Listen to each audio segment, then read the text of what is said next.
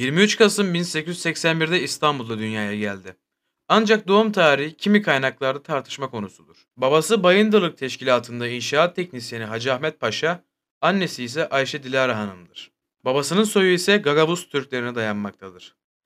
Ailenin 5 çocuğundan en büyüğüdür.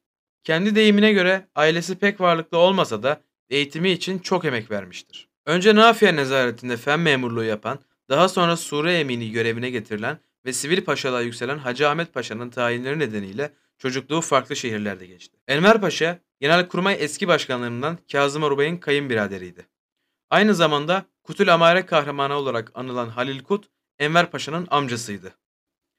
3 yaşında evlerinin yakınındaki İptidai okuluna gitti. Daha sonra Fatih Mektebi İptidaisi'ne girdi. Ve ikinci sınıftayken babasının Manastır'a tayin olması nedeniyle bırakmak zorunda kaldı. Yaşı küçük olmasına karşın 1889'da Manastır Askeri Rüştiyesi'ne kabul edilmeyi başardı ve oradan 1893'te mezun oldu.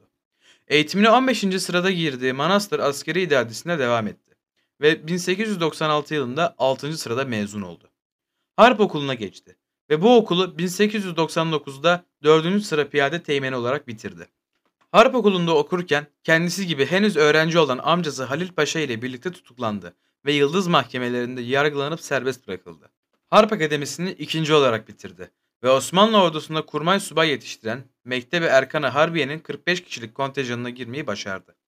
Buradaki eğitiminden sonra 23 Kasım 1902'de kurmay yüzbaşı olarak 3. Ordu'nun emrinde Manastır 13. Topçu Alayı 1. bölüğüne verildi.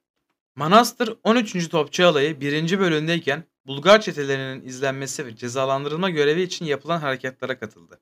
1903 yılı Eylül'ünde Koçana'da bulunan 20. Piyade Alayı'nın 1. bölüğüne, bir ay sonra da 19. Piyade Alayı'nın 1. taburunun 1. bölüğüne nakledildi. Nisan 1904 tarihinde Üsküp'teki 16. Süvari Alayı'na görevlendirildi. Ekim 1904 tarihinde ise İştip'teki alaya giden Enver Bey 2 ay sonra sınıfı muhtelife hizmetini tamamlayarak Manastır'daki karargaha geri döndü. Burada kurmaylık dairesinin 1. ve 2. şubelerinde 28 gün çalıştı. Ardından Manastır Mıntıkaya Askeriyesi'nin Ohri ve Kırçova mıntıkalarında müfettişliğe tayin edildi. 7 Mart 1905'te Kola oldu. Bu görevi sırasında Bulgar, Rum, Arnavut çetelerine karşı girişten askeri harekatta üstün başarılar gösterdiğinden 4. ve 3. Mecidiye nişanı, 4. Osmaniye nişanı ve Altın Liyakat Madalyası ile ödüllendirildi. 13 Eylül 1906 tarihinde binbaşılığa yükseldi. Bulgar çetelerine karşı yürüttüğü faaliyet onun üzerinde milliyetçilik fikirlerinin etkili olmasında rol oynadı.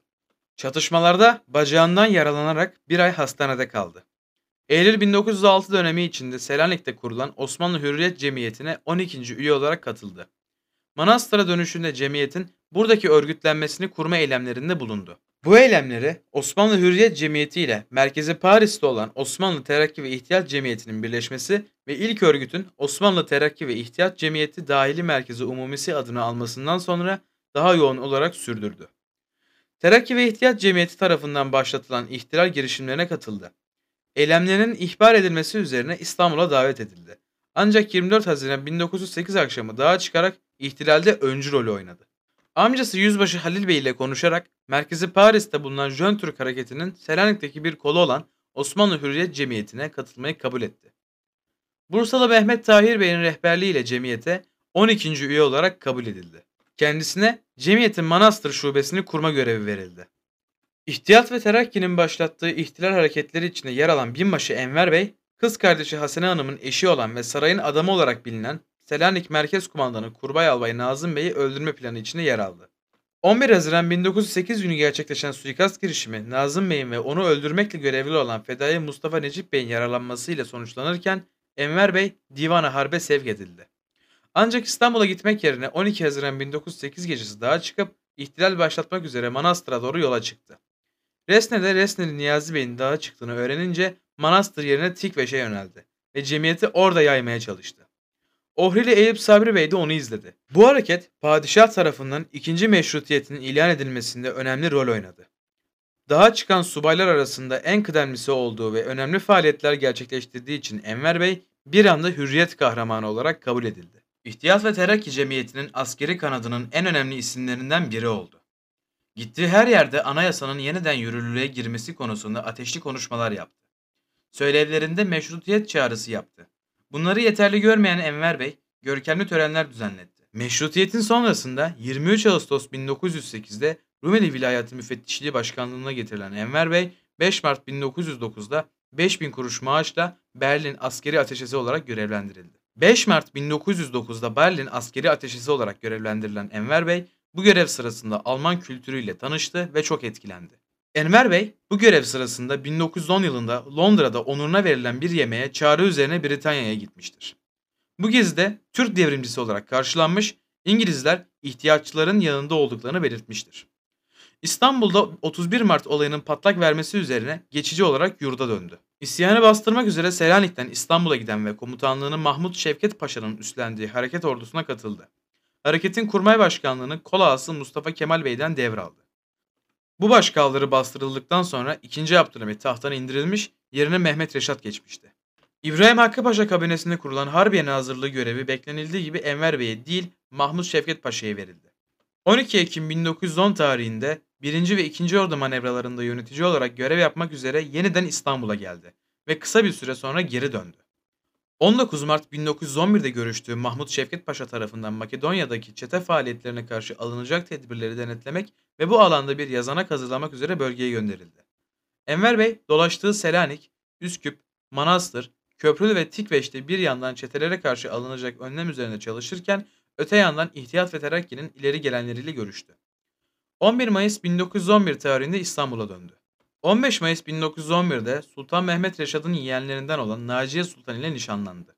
27 Temmuz 1911'de Malisör isyanı sebebiyle İşkodra'da toplanan 2. Ordu'nun Kurmay Dairesi Başkanı olarak Trieste üzerinden İşkodra'ya gitmek üzere İstanbul'dan ayrıldı.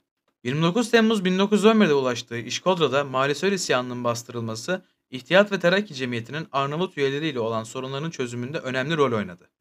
Bu gelişmelerden sonra Enver Paşa görev yeri Berlin'e geçtiyse de İtalyanların Trablusgarp'a saldırmaları üzerine yurda geri döndü. Orada Enveriye denen asker şapkasını yaptı. Bu şapka Osmanlı ordusunun gözdesi oldu. Enver Bey, İtalyanlara karşı bir gerilla savaşı yürütülmesi fikrini İhtiyat ve Terakki Cemiyeti üyelerine kabul ettirdikten sonra Kolaslı Mustafa Kemal Bey ve Paris Ateşe Militeri Binbaşı Fethi Bey gibi isimlerle bölgeye gitmeye koyuldu. 8 Ekim 1911'de padişah ve hükümet yetkilileriyle bu durumu görüştükten sonra İskenderiye'ye gitmek üzere 10 Ekim 1911'de İstanbul'dan ayrıldı. Mısır'da ileri gelen Arap liderleriyle çeşitli temaslar kurup 22 Ekim'de Bingazi'ye hareket etti. Çölü geçerek 8 Kasım'da Tobruk'a ulaştı. 1 Aralık 1911'de Aynül Mansur'da askeri karargahını kurdu. İtalyanlara karşı yapılan muharebe ve gerilla harekatında büyük başarılar elde etti.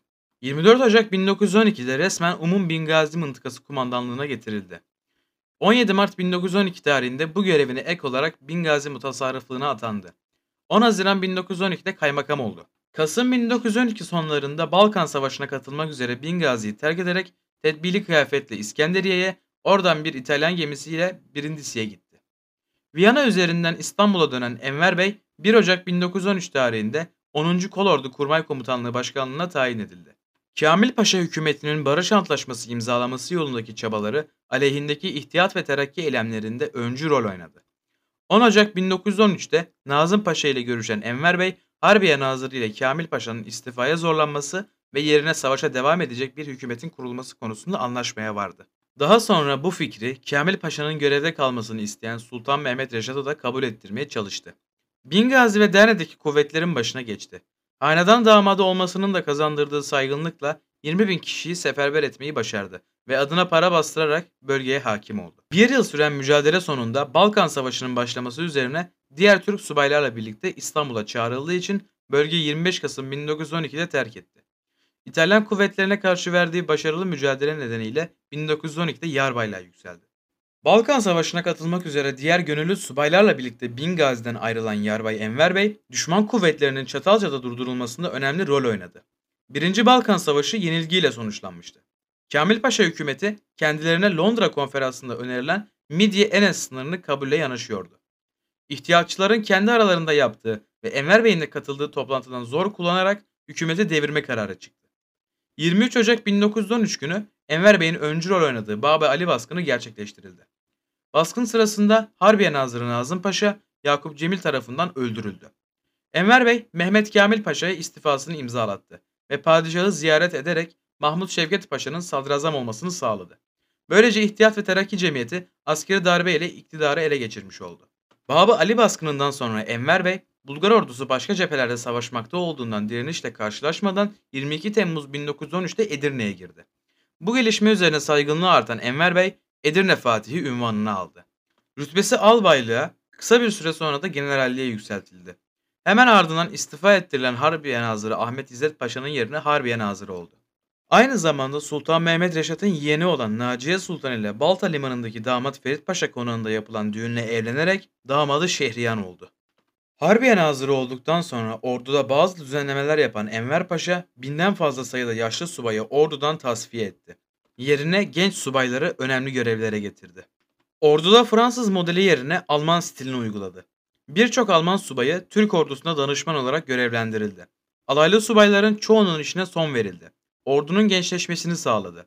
Üniformalar değiştirildi. Orduda okuryazarlığın artmasına çalıştı ve bunun için Enveriye yazısı denilen bir alfabe uygulamaya kondu. Mahmut Şevket Paşa'nın suikast sonucu öldürülmesinden sonra kurulan Said Halim Paşa kabinesinde ve onun görevden çekilmesi üzerine 1917'de kurulan Talat Paşa kabinesine devam ettiği Harbiye Nazırlığı 14 Ekim 1918'e kadar sürdü. Harbiye Nazırı Enver Paşa 2 Ağustos 1914'te Rusya'ya karşı gizli bir Türk-Alman ittifakı anlaşması imzalanmasında önemli rol oynadı. 10 Ağustos'ta Boğazlardan girmesine izin verilen iki Alman kruvazörünün 29 Ekim'de Rus Çarlığı liman ve gemilerine saldırması için gerekli onayı verdi. 14 Kasım'da Fatih Camii'nde okunan Cihad-ı Ekber ilanı ile devlet resmen 1. Dünya Savaşı'na katılmış oldu. Enver Paşa, ülke 1. Dünya Savaşı'na girdikten sonra Harbiye Nazırı olarak askeri harekatın yönetimini eline aldı. 3. Ordu'nun Doğu cephesinde Rus kuvvetlerine karşı giriştiği Sarıkamış Kış Harekatı'nın komutanlığını üstlendi. Enver Paşa, ordunun komutasını Hakkı Hafız Paşa'ya bırakıp İstanbul'a döndü ve savaş boyunca hiçbir cephede komutanlık üstlenmedi. Uzun bir süre İstanbul basınında Sarıkamış hakkında herhangi bir haber veya yayın yapılmasına izin vermedi. 26 Nisan 1915'te Harbiye Nazırlığı'nın yanı sıra başkomutan vekili olan Enver Paşa, Eylül ayında kor generalliğe yükseldi. 93 Harbi sırasında bazı yerli Ermenilerin Osmanlı'ya karşı yayılmacı Rus ordularının yanında çarpıştığını ve cephe gerisinde isyanlar çıkarttığını bilen Enver Paşa, 2 Mayıs 1915'te Dahiliye Nazırı Talat Paşa'ya gönderdiği gizli telgraf ile isyancı Ermenilerin bölgeden uzaklaştırılmasını istedi. Uygulama Talat Paşa tarafından başlatıldı ve 27 Mayıs 1915'te tehcir kanunu çıkartılarak yürürlüğe konuldu.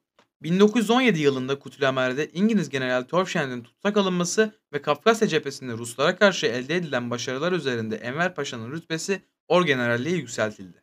Filistin, Irak ve Suriye'de Osmanlı ordusunun İngilizler karşısında sürekli yenilgiye uğraması üzerine Osmanlı Devleti'nin savaştaki yenilgisi kesinleşti. 14 Ekim 1918'de Talat Paşa kabinesi ateşkes antlaşmalarını kolaylaştırmak için istifa ettiğinde Enver Paşa'nın Harbiye Nazırlığı görevi de sona erdi. İngilizlerin ihtiyat ve terakki üyeleri hakkında yakalatma kararı çıkartmasından sonra partili arkadaşlarıyla birlikte bir Alman torpidosuyla yurt dışına kaçtı. Ardından Kafkasya İngiliz denetimine alındı. İngilizler Enver Paşa'nın Kafkasya'da bir hareket başlatacağından kuşkulansa da bu olasılık gerçekleşmedi. Önce Odessa'ya, oradan da Berlin'e gitti. Burada ziraatçı kimliğiyle bir yıl boyunca saklandı. Daha sonra Rusya'ya geçti. İstanbul'da divanı harp rütbelerini geri aldı ve gıyabında ölüm cezasına çarptırıldı. 1 Ocak 1919'da hükümetçe askerlikten ihraç edildi. 1918 ve 1919 kışlarını kimliğini gizleyerek Berlin'de geçiren Enver Paşa, İhtiyat ve Terakki yeniden örgütleme çalışmalarına girdi. Almanya'daki devrimci ayaklanmalara katılmak için Berlin'de bulunan Sovyet siyaset adamı ve gazeteci Karl Radek ile görüştü ve onun davetiyle Moskova'ya gitmek üzere yola çıktı. Ancak 3. denemesinde 1920'de Moskova'ya gitmeyi başardı ve orada Sovyet Dışişleri Bakanı Çiçer'in ve Sovyetler Birliği kurucu önderi Lenin ile görüştü.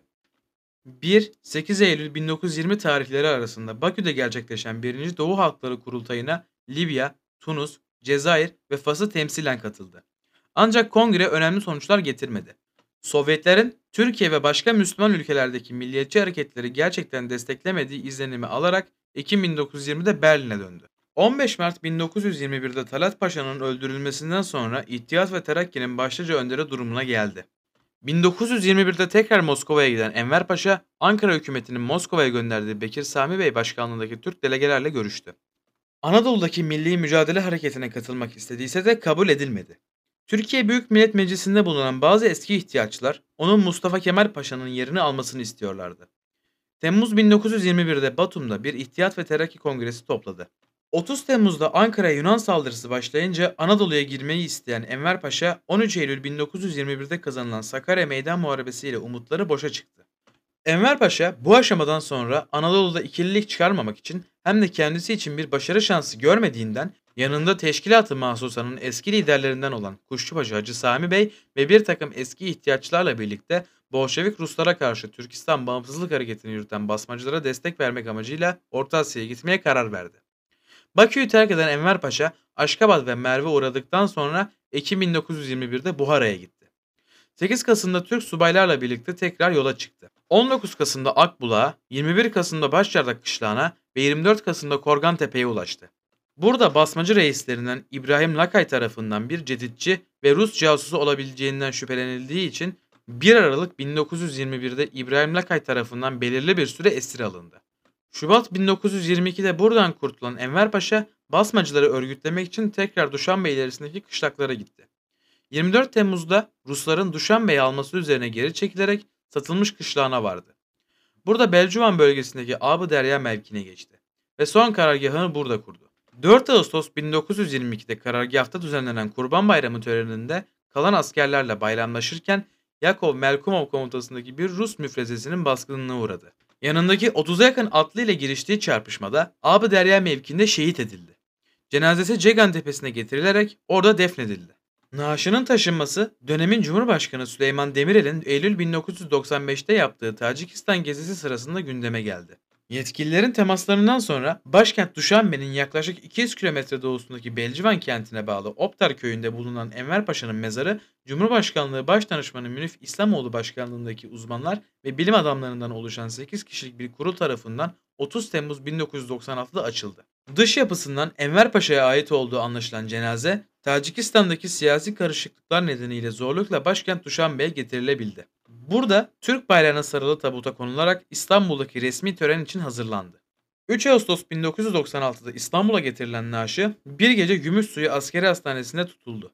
Ölüm yıl dönümü olan 4 Ağustos 1996 tarihinde Şişli Camii'nde 8 imamın kıldırdığı cenaze namazının ardından Şişli'deki Abide Hürriyet Tepesi'nde Talat Paşa'nın yanındaki mezara defnedildi.